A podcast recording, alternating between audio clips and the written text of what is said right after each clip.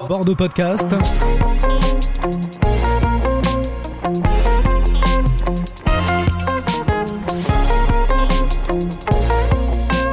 Les Apicurieuses reçoivent Philippe Poutou, une émission animée par Sandrine Lajus. Nouveau rendez-vous pour bordeauxpodcast.com et nouvelle équipe pour cette plateforme de podcast consacrée à Bordeaux, un Bordeaux comme vous ne l'avez jamais entendu ni écouté. Les Apicurieuses, une joyeuse bande de femmes venues d'horizons divers et différents, engagées et impliquées dans la vie de la cité, vont être au cœur de l'actualité. Avec Nathalie, Sylvie, Mélusine et Fabienne, les candidats à la mairie de Bordeaux vont se mettre à table. Une série de podcasts consacrés à ces élections municipales qui auront lieu les 15 et 22 mars prochains, où vous allez découvrir ces candidats d'une manière plus personnelle et festive, puisque nous sommes installés à la réserve, lieu désormais incontournable des soirées bordelaises, accueillis et coucounés par Fred, son irrésistible patron, et toute sa formidable équipe. Il conduit la liste Bordeaux en lutte en lutte avec un S dans la bataille des municipales bordelaises. Une liste qui réunit des membres des partis politiques, le nouveau parti anticapitaliste et la France insoumise, mais également des membres du milieu associatif, de la société civile ou encore des Gilets jaunes. Philippe Poutou, bonsoir et merci de vous Bonsoir. mettre à table avec les apis curieuses. Bonsoir. Bonsoir. Autour de cette table et de vous ce soir, euh, Nathalie, Mélusine et Fabienne, des Bordelaises, des Bordelaises d'adoption, mais surtout des femmes engagées et impliquées dans leur vie professionnelle comme dans leur vie privée. Et comme d'habitude, on commence à prendre vraiment l'habitude. Nous sommes installés à la réserve, coucounés par Fred le patron et toute son équipe. Il faut pas oublier, euh, bien sûr, aux manettes, euh, notre Sandrine. Merci. Alors Philippe Poutou, est-ce que vous aimez vous mettre à table au sens propre comme au sens figuré? Euh, bah oui. Ah oui, euh, euh, allez un peu plus loin quand même. Non, mais là, Vous êtes, là- vous êtes cuisine là- politique ou cuisine familiale? Euh, je sais pas. Non, mais euh, je suis un peu euh, pas habitué à répondre à des interviews depuis un moment. Et puis là, quand il y a des questions un peu hors, enfin, qui sont pas directement politiques, c'est vrai que j'ai pas, j'ai du mal à répondre. Quoi. Alors, quels sont les goûts et les couleurs qui vous restent de votre enfance qui se passe en Seine-Saint-Denis Euh, quasiment rien. Euh, ça fait très longtemps, je suis pas resté longtemps. Vous avez étudié un peu ma, ma bio, c'est ça hein, Parce que je Ah suis bah, né en. Seine-Saint-Denis, effectivement, à Villemomble, et parti à l'âge de 7 ans. Et je suis arrivé en Gironde à 7 ans. Donc après, du coup, j'ai peu de souvenirs. Donc, là, le, vos- J'ai des images, évidemment, des images des cités. euh, ce Gagny, Villemomble euh, et euh, le Blanc-Minil, c'était les trois villes où j'ai vécu, euh, entre 0 et 7. Et voilà, mais j'ai que des images. Donc, votre enfance, c'est la Gironde, en fait. Bah oui, après les souvenirs, ils commencent plutôt en Gironde, effectivement. Et c'est quoi ces souvenirs alors? Ah bah je sais pas. Monsieur Poutou n'a pas de mémoire. Ils sont trop vagues pour que je les dise. Vous avez pas l'intention de partir de toute manière. C'est Bordeaux, Bordeaux, Bordeaux. Bah pour l'instant oui, je suis bordelais, ça fait longtemps. Et, euh, Bah oui, mais c'est une ville qui vous plaît. euh, bah Qui oui, vous parle. bien, ouais, ouais. Bon, en général, quand on vit dans un endroit, enfin. Enfin, moi, je suis pas une vraie Bordelaise, mais je partirai pas de Bordeaux. ouais. J'adore cette moi, ville. ça me plaît bien, ça me plaît bien. À Les partir du gens moment où on change peu- de mer, ça me plaira encore mieux. mais, euh, voilà, c'est c'est juste euh, ce petit détail. quoi. Alors, vous, la, la politique et la, et la lutte sont un peu inscrites dans vos gènes quand même, parce que vous avez commencé à militer dès le lycée en 84. C'est- Qu'est-ce qui vous a donné envie de, de, vous engager et de vous engager dé- définitivement parce que vous n'avez jamais cessé le combat, vous? On peut le dire ça, oui, j'ai jamais arrêté de militer, alors plus ou moins, parce que euh, on milite jamais de la même manière au fil des années. Quoi. Il y a, des fois, on est plus investi, on a plus de temps, des fois. euh, C'est-à-dire plus investi euh, Ben, ça dépend de la disponibilité euh, qu'on a par rapport au boulot qu'on fait, par exemple. Donc, euh, et puis aussi psychologiquement, il y a des hauts et des bas. Donc en fait, on milite euh, plus ou moins en fonction de la période. hein. Mais c'est vrai que grosso modo, depuis que j'ai 18 ans, j'ai toujours gardé des idées. Euh, qui allaient dans le sens de, de- de mener la bataille contre une société qui m'apparaissait et qui m'apparaît toujours injuste. Voilà. Mais après, Oui, on a euh, compris que vos combats, ils n'étaient pas finis du tout. Ouais, voilà. non, normalement, ouais. Enfin, pour Et quand vous dites euh, psychologiquement, il y a des périodes difficiles, c'est par Ben, rapport à vos combats, par rapport à... Non, non, enfin, oui, le combat, c'est jamais, enfin, c'est pas toujours facile, et on a des hauts et des bas. Quand il y a, ben là, on peut parler de la mo- mobilisation actuelle. Il y a des fois, il y a des moments, où on se dit mince, on va pas arriver à gagner encore une fois. Donc, des fois, il y a effectivement cette cette idée que on, on se fait un peu envahir. Il y a des matins, on se lève, on n'a pas le moral parce que on y croit moins que la veille où on avait un peu plus la pêche. Voilà. Mais après, il y a aussi les, les aléas de la vie privée qui font que des fois, on est moins disposé à, à passer du temps à militer parce que voilà, il, y a, il peut Ah oui, c'est un job à plein temps. euh, pas à plein temps, mais enfin, ça prend du temps, ouais. Donc, mais forcément, il y a des moments où on est, euh, ben, comme tout dans la vie, hein, euh, quand on a investi dans une association, quand on a investi dans, d'autres choses de la vie, euh, on le fait plus ou moins à fond, euh, suivant l'état moral qu'on a ou la force qu'on a. On peut être malade, fatigué, et on sera moins disposé à faire. Enfin voilà, c'est tout ça. Je dis juste ça, quoi. Il y a des hauts et des bas. Très jeune, vous entrez à lutte ouvrière. Ouais.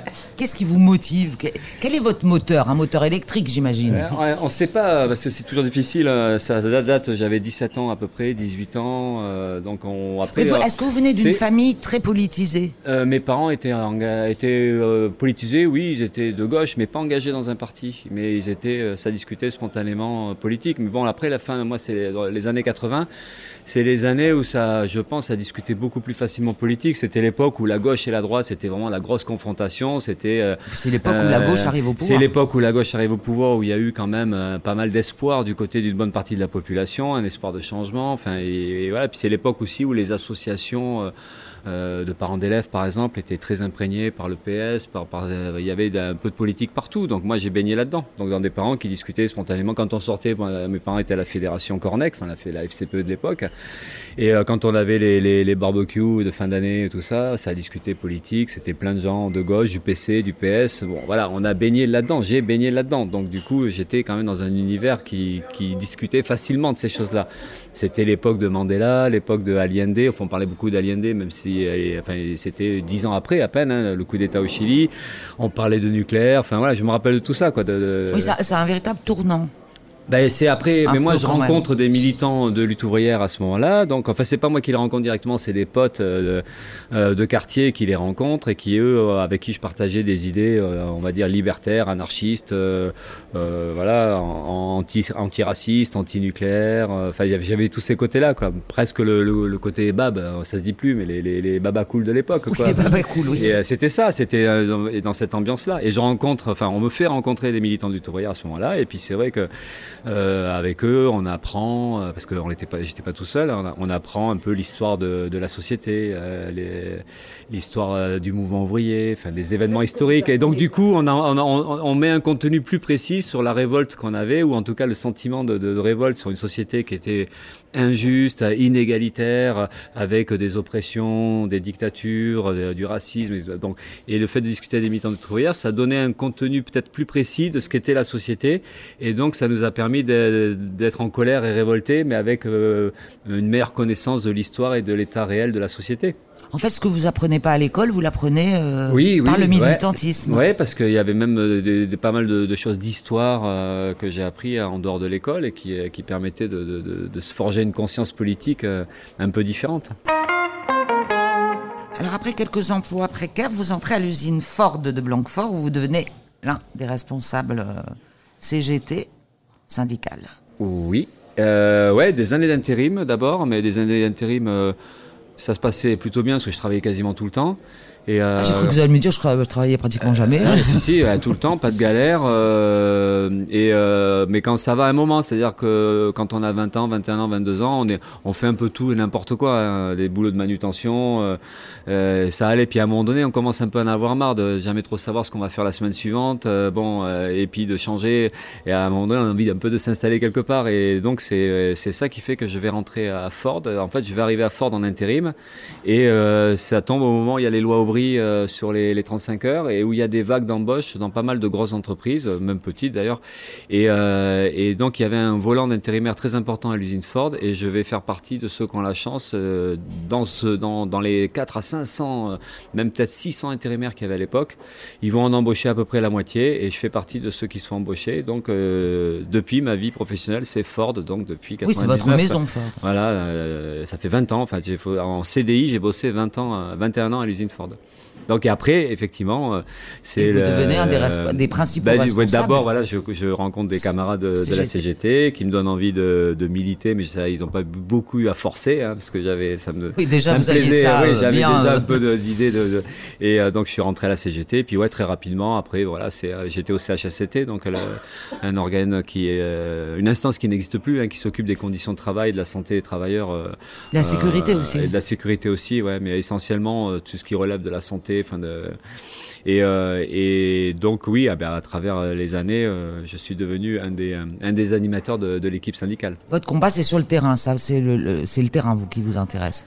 Ça dépend ce qu'on entend par terrain, mais oui, euh, enfin en tout cas sur le boulot, euh, enfin dans la vie de tous les jours, quoi. Ouais. Mais vous avez pris beaucoup euh, position. Vous êtes euh, au début, vous étiez derrière, et puis un, un- un matin, vous êtes devenu le meneur en fait. de tout ça finalement, non?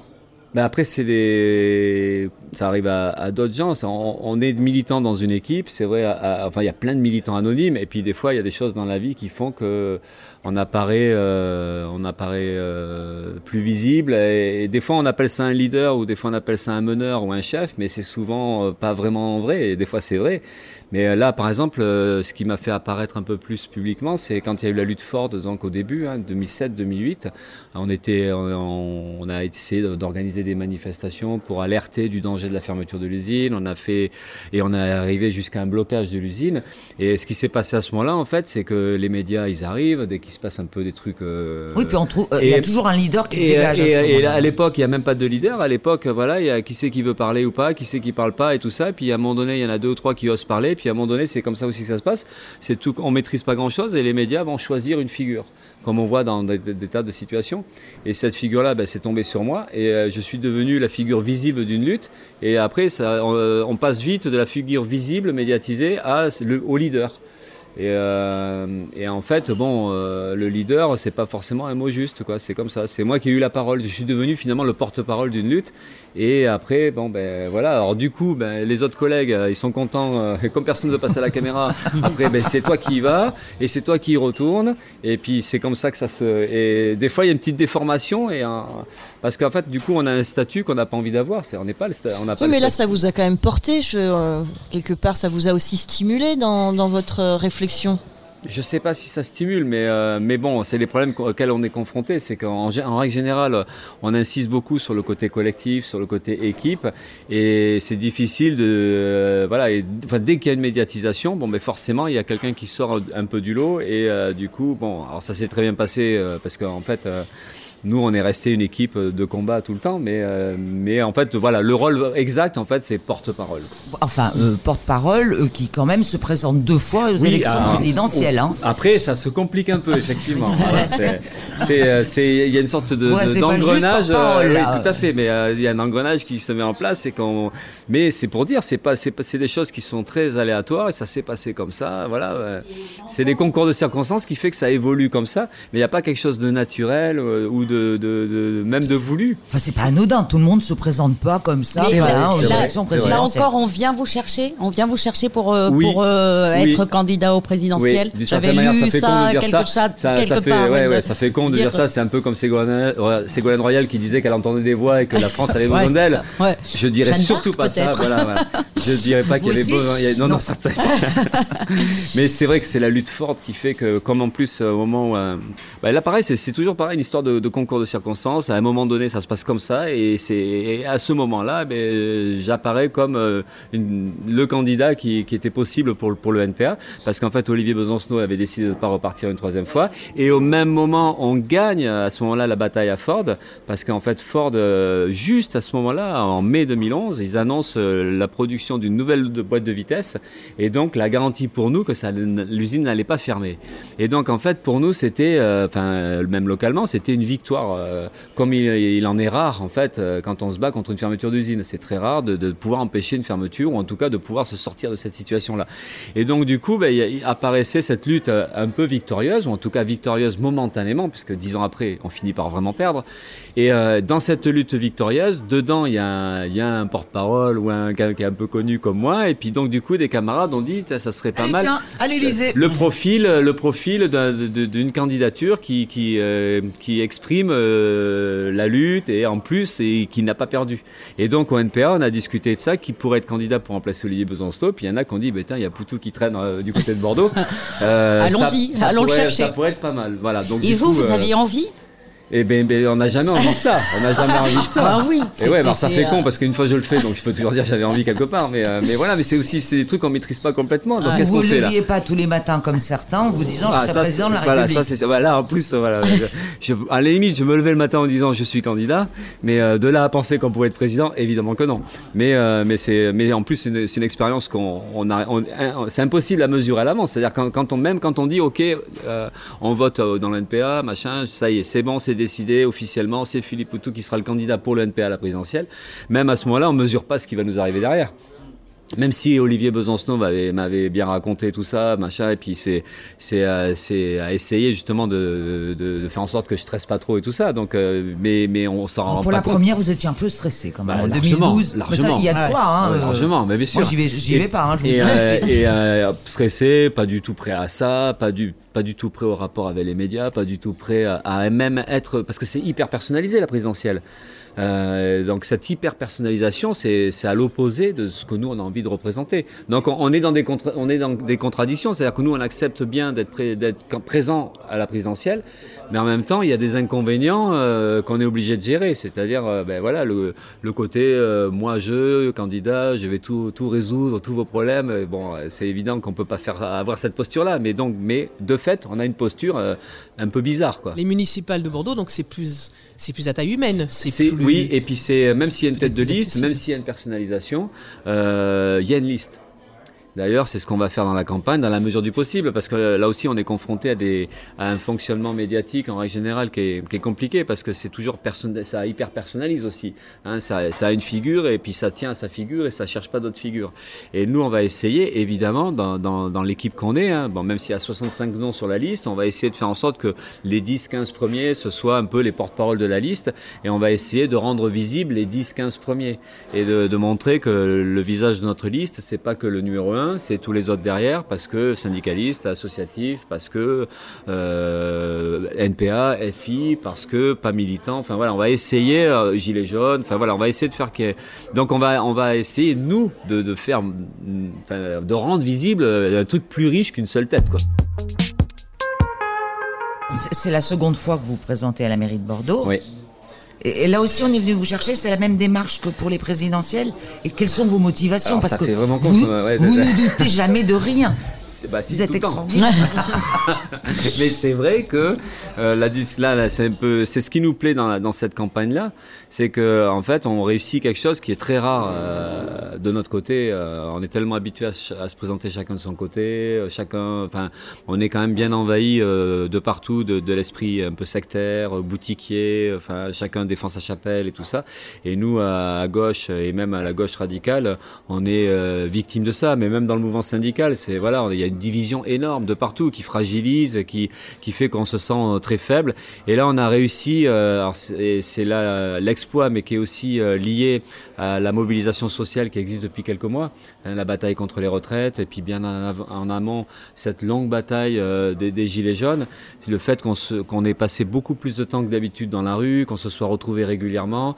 Donc du coup, il s'est passé quelque chose dans, un milieu militant un peu plus large, et à force de se côtoyer, à crier tous ensemble dans les manifs, à discuter de l'importance de la convergence des luttes, et bien, il y a un moment donné, On s'est dit, la s'est dit, et on s'est dit, mais euh, pourquoi on relayerait pas ce- ce- cette préoccupation-là de regrouper, de, de- de convergence et d'unité? Pourquoi on n'essaierait pas de, le téléporter sur les municipales et de- d'essayer de faire une liste qui soit représentative de ce qui se passe aujourd'hui dans la rue? Et c'est ça qui fait que du coup, on a commencé à discuter, et puis on s'est convaincu qu'il y avait les moyens. Et, euh, et mon nom est apparu comme celui qui pouvait euh, assembler euh, plusieurs bouts Votre côté Euh, porte-parole. Ouais, le côté porte-parole, ouais, ben ouais, et on s'est dit, ben tiens, ben lui, euh, il pourrait euh, aider Donc à vous ce avez que. été euh, choisi, si je résume bien votre. bah, disons que la base de départ, enfin, ce qui a rendu possible, une des conditions qui a rendu possible cette liste-là, c'était qu'il y avait à Bordeaux quelqu'un qui était connu ben, pour la lutte Ford. hein. Là, on parle même pas des présidentielles, hein, c'est la lutte emblématique de Ford. euh, même si elle se finit mal, il y avait ce côté. Il y a quelqu'un qui s'est battu, et, et comme on avait envie de faire une liste qui représente un peu les luttes au pluriel, et ben euh, c'était de. justement, oui, pourquoi lutte au pluriel? Parce que justement, c'est pour dire qu'il y a plein de luttes différentes. Bon, ben, les luttes sociales comme celle de Ford hein, pour défendre son emploi, les luttes pour la défense des services publics, les luttes euh, pour euh, une écologie euh, radicale, des luttes contre le racisme, les luttes des gilets jaunes, les luttes contre la réforme des retraites. Enfin voilà, donc c'est des luttes au pluriel. On essaie de, de montrer qu'on est, on est euh, Vous pensez que vous êtes l'homme de la situation? Non, je dirais pas ça du tout. non, non, non, non, non, certainement pas. non, non, non, mais ouais, mais c'est, ben, c'est comme ça. C'est vrai que ça, ça, ben, on, est tous comme ça. Quand euh, c'est vrai que ça aide à avoir confiance. Quand euh, normalement là, il y a des manifs et des mobilisations qui, qui fait que dans le pays euh, l'actualité étant ce qu'elle est, c'est vrai que ça redonne de la confiance à des tas de gens qui subissent depuis très longtemps en silence, qui croient qu'on peut rien changer, qu'on peut rien faire. Donc le mouvement des Gilets jaunes et la bataille de retraite, elle aide à redonner un peu de courage à des tas de gens qui sont euh, au fond du trou, enfin, euh, exclus pour beaucoup, qui se sentent inutiles ou qui sont au chômage ou qui sont dans des galères pas possibles. Donc tout ça, ça redonne un peu de confiance. Et là-dedans, il y a le fait que ben, il y avait mon nom qui a été euh, pour, pour, certains c'était du chapeau. Ouais, pour certains c'était de dire avec toi euh, ça va encore plus nous aider à faire un truc qui puisse se faire entendre. Parce que souvent on fait rien parce qu'on croit qu'on est dans un océan, dans un désert et qu'on nous entendra pas. Et voilà, on entend toujours les Cadors, hein, les Nicolas Florian, les Cazenave, les Urmic, tous ceux qui sont déjà bien installés. Et les autres on les entend pas, ils sont squeezés en général par les médias. Et donc du coup à quoi bon y aller? Si c'est pour passer à travers et, euh, dépenser un peu d'argent et, et, du temps pour rien, on fait pas. Et là, la mobilisation sociale, plus un nom un peu connu, il y en a qui se sont dit, on peut peut-être se faire entendre euh, et, donc on se sert de mon nom pour se faire entendre un petit peu mieux. Il y a la lutte Ford, c'est l'ancien candidat à la présidentielle. Euh, voilà, c'est donc c'est ça. Tout à l'heure, vous disiez que vous y croyez pas euh, à l'Élysée quand vous êtes. Et là, vous y croyez la mairie de Bordeaux? Dire qu'on peut être maire de Bordeaux, qu'on peut gagner, c'est, ce serait, je, je, pense que c'est quand même pas, l'exploit est pas réalisable, mais ça fait toujours compte de se lancer dans une élection et de dire qu'on va pas gagner. Mais, euh, mais bon, pour, pour être lucide, on voit pas comment à Bordeaux, dans les conditions politiques et sociales de la ville de Bordeaux, on voit pas comment une liste comme la nôtre peut l'emporter. Euh, maintenant, par contre, on a un objectif qui est clair, c'est celui d'avoir des élus au conseil municipal. Et des élus au conseil municipal, ça voudrait dire obligatoirement aller au deuxième tour, parce que pour la première fois depuis toujours, peut-être à Bordeaux, il va y avoir deux tours. Et on est obligé de faire, euh, d'être au deuxième tour euh, pour pouvoir avoir, avoir, des élus. Donc nous, l'objectif qu'on a, on pense que c'est, ça serait un exploit, mais on pense que c'est réalisable. Donc c'est la barre des 10%.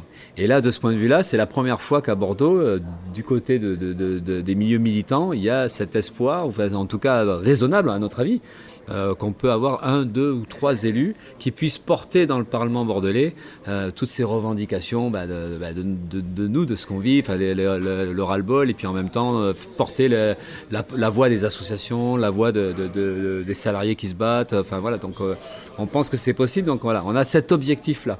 Après, dire qu'on va être maire, enfin, ça nous apparaît un peu dingue de dire ça, mais on serait déjà très content d'avoir des élus.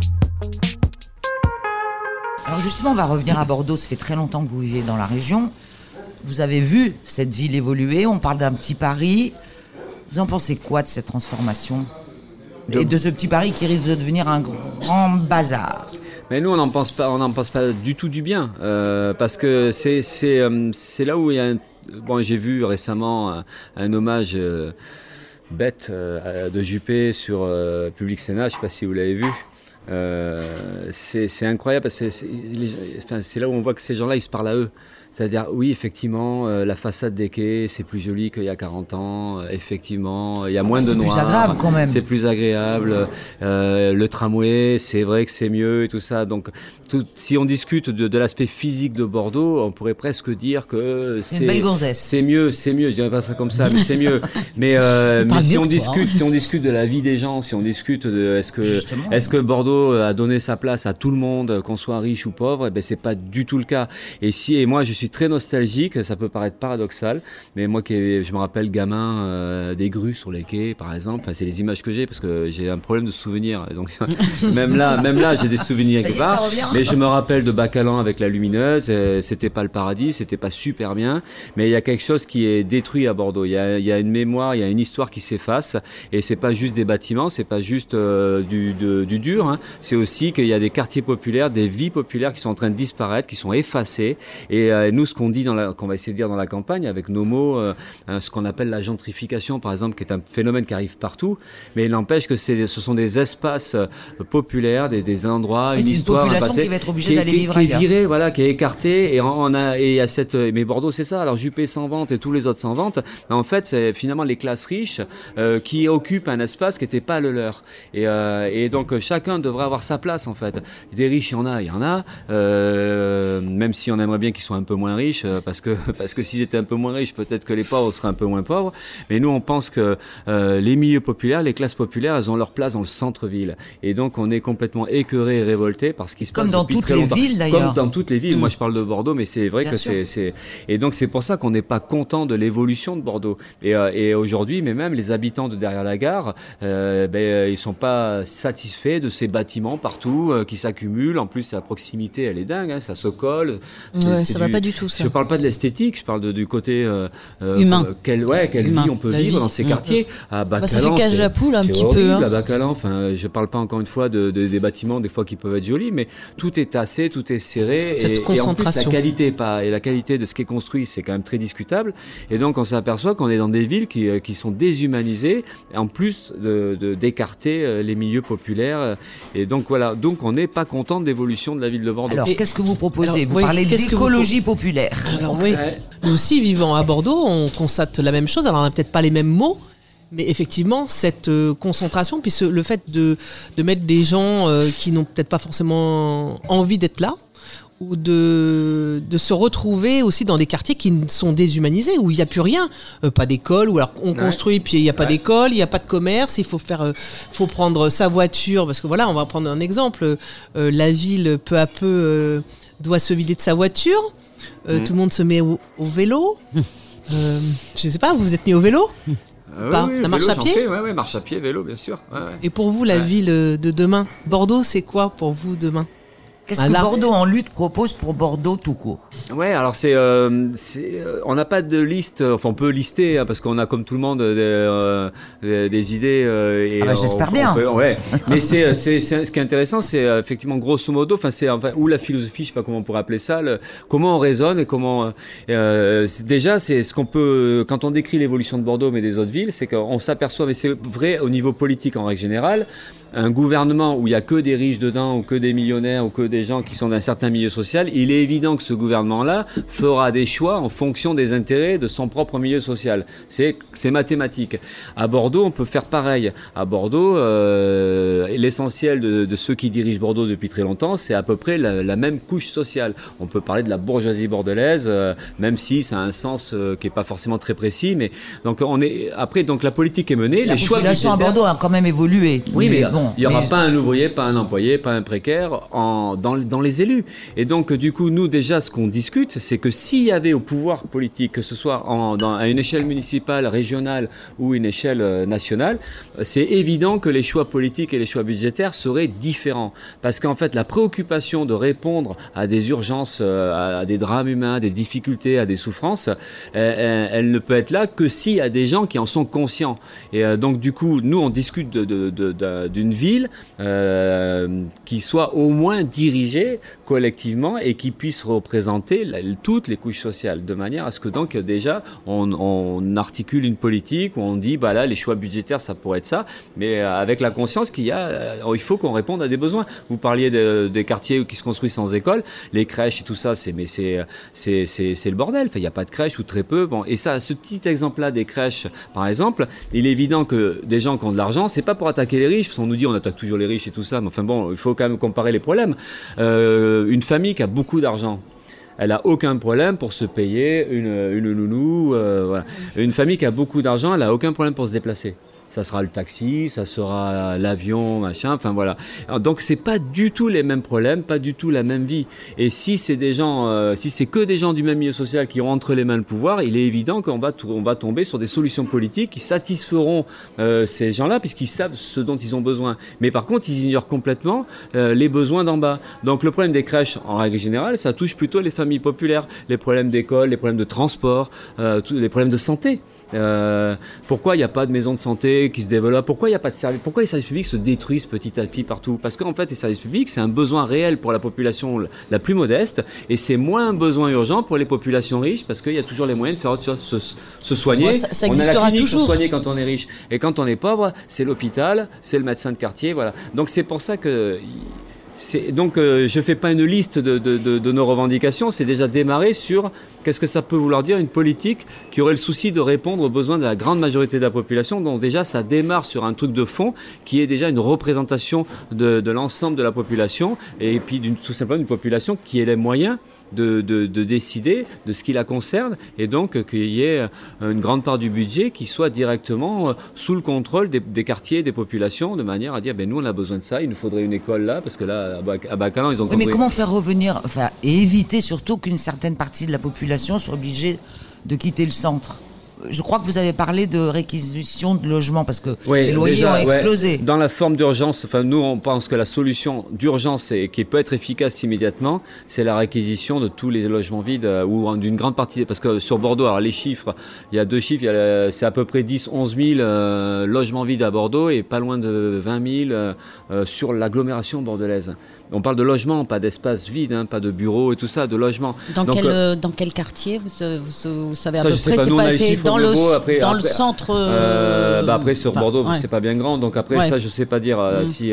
Mais donc, nous, ce qu'on dit, c'est que quand on sait qu'il y a pas mal de gens, pas que des gens à la rue, parce qu'à Bordeaux, les gens à la rue, je sais pas combien ça représente, mais des gens qui sont dans des logements très pauvres, limite insalubres, avec de l'humidité sombre et tout ça, des logements qui même sont pas viables en réalité. Donc, on, nous, on dit que en urgence, il y aurait des solutions comme ça. Ça passe par l'espace vide qu'il faut réoccuper. Et euh, mais, comment on réquisitionne On va pas, on va. Eh bien, ça, eh ben, ça paraît simple comme ça, mais il suffit de le décider. Alors après, on nous dit, oui, mais oui, parce que la loi de réquisition existe mais elle n'est pas appliquée.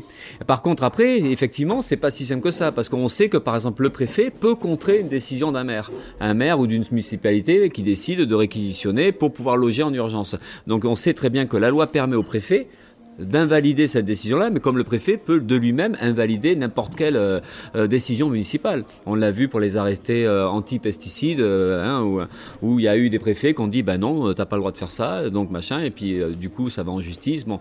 Donc en fait, il y a des moyens qui sont entre les mains d'une mairie, et nous on pense qu'ils sont pas utilisés, qu'ils devraient l'être. Mais pour qu'ils le soient, ça veut dire tout simplement cette préoccupation réelle de pouvoir faire en sorte que des gens soient pas dans des conditions de vie exécrables. Et malheureusement, ben, ceux qui dirigent la politique, ils sont pas du tout concernés par ce problème de logement euh, insalubre ou de, de, difficulté de se loger. Donc ça, c'est une partie de la réponse. Après, nous, ce qu'on dit, ce qu'on pense, même si c'est pas forcément dans les pouvoirs de la mairie, mais c'est encadrer les loyers. Au moins ça, au moins limiter les loyers. Mais donc, du coup, la mairie, elle n'a pas vraiment ce pouvoir-là. Mais par contre, la mairie, elle a le pouvoir de développer une structure euh, publique de logement et, euh, et d'éviter que le privé arrive et fasse du pognon sur la, sur la, sur la location ou sur la gestion, la revente se eh oui.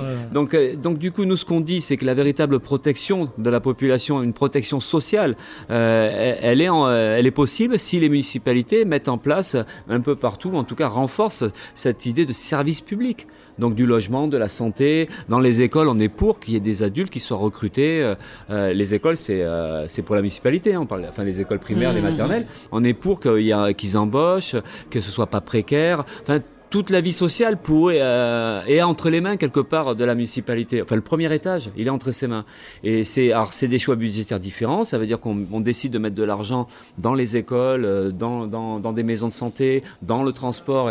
mais, mais c'est évidemment que ça suppose que cette équipe municipale, elle ait cette préoccupation-là. Et, euh, et, nous, c'est ce qu'on met en premier. C'est cette. Il faut absolument que la population, si elle n'est pas élue, parce que là, on va pas changer les règles de suite, mais qu'il y ait des, moyens de, décision qui soit donné à la population, mais euh, dans l'idée de voir comment collectivement on peut améliorer la vie sociale euh, dans la ville et dans les quartiers les plus durement touchés par la crise. Donc on est sur cette... on essaie de convaincre là-dessus. Et vous parlez aussi de la gratuité des transports pour une mobilité euh, pour tous. Nous, pour nous, c'est hyper important. Alors, il y en a qui disent Ah ouais, mais le gratuit pour tous, c'est nul. Enfin, c'est facile de dire ça et tout ça. Enfin, ceci dit, la gratuité des transports, elle existe quand même pour les députés ou pour. Euh, enfin, euh, donc, du coup, à un moment donné, on peut dire ça c'est pas si honteux que ça de discuter de la gratuité des transports pour la population. Nous, on pense que c'est fondamental. Enfin, en fait, grosso modo, on pense que les besoins fondamentaux de la vie, la société telle qu'elle est, avec les richesses qu'elle a, elle, peut euh, euh, donner la gratuité, euh, même l'eau, hein, même l'énergie. Hein, il y a des fois, il y a des débats, il y a des discussions. il faudrait calculer un foyer, ce qu'il lui faut comme eau à peu près raisonnable en quantité d'eau, qu'est-ce qu'il faut en watt, en water pour l'électricité, et, donc du coup, on peut, on peut, on pourrait discuter comme ça. Mais peut-être qu'il pourrait aussi y avoir des abus aussi, parce qu'il que il y a un problème quand même avec les gens. Enfin, je veux pas être désagréable, mais quand on donne, ça prend plus qu'il ne faut. Oui, mais on peut dire ça alors à Bernard Arnault. Est-ce qu'il n'a pas plus qu'il ne faut quand il a 110 milliards Non, mais non, mais c'est pour dire. Généralité, oui, mais, euh, mais, mais ça veut dire qu'il faudrait le fixer à tout le monde. Pourquoi pas Moi je suis d'accord, mais dans certaines proportions à ce moment-là, d'une manière juste et équilibrée. Il y a un truc complètement illimité quand il s'agit des grosses fortunes. Vous avez vu, hein, c'est quand même euh, des chiffres de dingue, quoi. Le, mais il y a des inégalités, on est bien d'accord. Ça, je ne, je mais, euh, on n'est pas obligé d'accepter l'agrandissement des inégalités ou le creusement des inégalités. À la limite, on est dans un monde inégalitaire. Bon, on le sait depuis très longtemps, depuis qu'on est Non, mais euh, je cite un exemple très simple le tir payant alors ça a changé, les, codes sont, sont, quand même en train de changer, mais à une époque, les personnes un petit peu âgées, on leur mettait 10 euh, boîtes, euh, ils n'en avaient pas besoin des 10 boîtes, mais ils prenaient parce que c'était mmh. gratuit. Et après, il y avait du gâchis. donc c'est dans ce sens-là que je dis les choses. Il faut quand même le faire d'une façon un peu plus... Euh, ouais. juste. autant le fondement, je le trouve bon, je trouve ça bien, pourquoi pas, je dirais. Mais attention, on peut vite basculer dans les abus. Mais les abus, de toute façon, malheureusement, ils existent partout. Mais c'est ça. Ça veut pas dire que parce qu'on pose le problème de la gratuité, par exemple, des transports, ça veut dire qu'on se moque complètement euh, des incivilités ou de parce que c'est tout est à discuter. Mais par exemple, euh, même l'idée que si c'est gratuit les transports, il n'y a, a, plus besoin de tickets, il n'y a plus besoin de contrôleurs. Mais nous, on pense que c'est c'est pas pour ça qu'il faut enlever les contrôleurs. Comme dans le train d'ailleurs. Le, contrôleur, il n'a pas juste la fonction de contrôler le billet, il a aussi une fonction euh, à la fois de sécurité pour les passagers et puis de ben, c'est rassurant. Enfin, il y a un personnel. Euh, donc du coup, c'est tout se discute parce qu'après on dit si c'est gratuit, les gens vont pas respecter. C'est dans ce sens-là que je le dis. Si c'est gratuit, hein. les gens vont pas respecter le bus, ils vont abîmer les sièges puisqu'avant tout ça, sauf que c'est pas forcément vrai. Mais par contre, si on fait la démonstration que c'est, tout ça c'est sacré, il faut y faire attention, et c'est pour ça d'ailleurs qu'il y, y, aurait hein. des contrôleurs. Oui, ben ouais. Mais la gratuité, elle, elle, encouragerait pas euh, le je m'en foutisme ou l'égoïsme. La gratuité peut peut-être même, on peut faire prendre conscience qu'en fait tout ça c'est des valeurs collectives et que les services publics c'est fondamental. Et c'est un peu ça aussi qu'on a envie de discuter. Donc c'est pas une aberration de discuter de la gratuité, d'autant plus qu'on est censé quand même payer à peu près tout le monde euh, des impôts, euh, des impôts locaux, même si là, euh, non mais par exemple, ils sont en train de les réduire ou de les supprimer, mais sauf que on a mis des trottinettes à disposition. Enfin bon, je veux dire voilà, il y en a plein qui les jettent. Enfin, il y a quand même des, c'est ça que je veux dire. Il y a quand même un moment où les gens ici, il faut un petit peu les éduquer. Moi, j'ai une autre question parce que je trouve ça très intéressant euh, votre euh, combat et je m'attendais à avoir en face de moi quelqu'un de très euh, radical et en fait, je vous trouve parfaitement ouvert et, et, sincère sur ce que vous dites. Est-ce que effectivement personne n'entend votre discours? Est-ce qu'on ne peut passer pour se faire entendre que dans une lutte? Je dis, mais comment est-ce qu'on n'arrive pas à entendre ce discours-là? Et est-ce qu'il faut être en guerre les uns contre les autres, Bordeaux en lutte, etc. Il n'y a pas d'autre moyen que cette bataille ouverte à couteau tiré euh, pour faire entendre quelque chose qui est, euh, très sensé et qu'on pense tous, enfin, euh, qu'on soit de n'importe quel milieu, et quand on est peu politisé comme je le suis, j'entends parfaitement ce que vous me racontez et qui me semble juste. Mais, ce qui, ce qui m'inquiète, c'est d'opposer en permanence de classe sociale. Cette, lutte des classes, elle, devrait être dépassée. Aujourd'hui, elle devrait être dépassée. mais elle ne l'est pas. Euh, le truc tout bête, c'est que, euh, par exemple, à Ford, on est, on est euh, Ford c'est l'exemple de Bordeaux, mais il y a plein de gens qui sont concernés par ça. Ford dit, ben voilà, ben nous, on a fait le choix de, produire ailleurs, donc ben on ferme l'usine. Et qu'est-ce qu'on fait dans ces cas-là? On dit ah ben c'est la fatalité, on n'y peut rien, tout ça. Donc qu'est-ce qu'on fait? On se bat. On se bat pourquoi Juste pour défendre sa vie, un emploi. Et, euh, et, pourquoi on le défend notre emploi? Parce que ça nous apparaît d'une injustice incroyable que Ford puisse, après avoir touché, par exemple, hein, c'est l'exemple de Ford, on peut discuter d'autres exemples. Hein, euh, 50 mm. millions d'euros ces dernières années, donnés mm. par les pouvoirs publics, exonération au paga et tout ça. et eux ils disent bah finalement on a tout pris, mais on s'en va quand même.